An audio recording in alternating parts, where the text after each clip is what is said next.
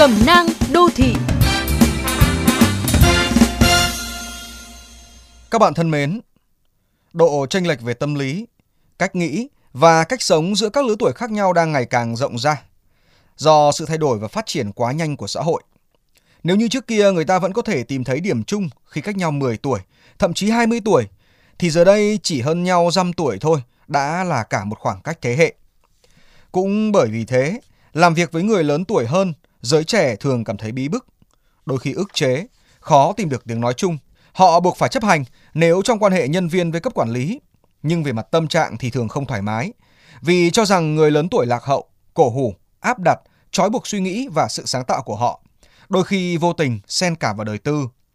Còn người lớn tuổi hơn, tất nhiên cũng không lấy gì làm thoải mái khi làm việc với những người trẻ mới chân ướt chân giáo vào cơ quan, đã không biết điều mà còn hay thể hiện này nọ.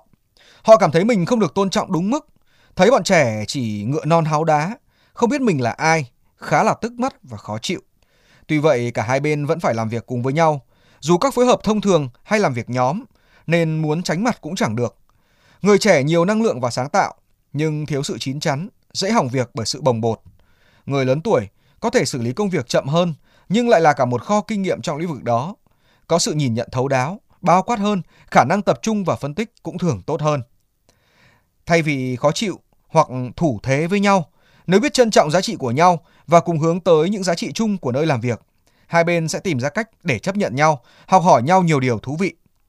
Ngược lại, nếu cái tôi của mỗi người đều quá cao, xung đột công sở sẽ thường xuyên xảy ra, khiến công việc chung bị ảnh hưởng, trong khi cả hai bên cùng nặng nề ức chế.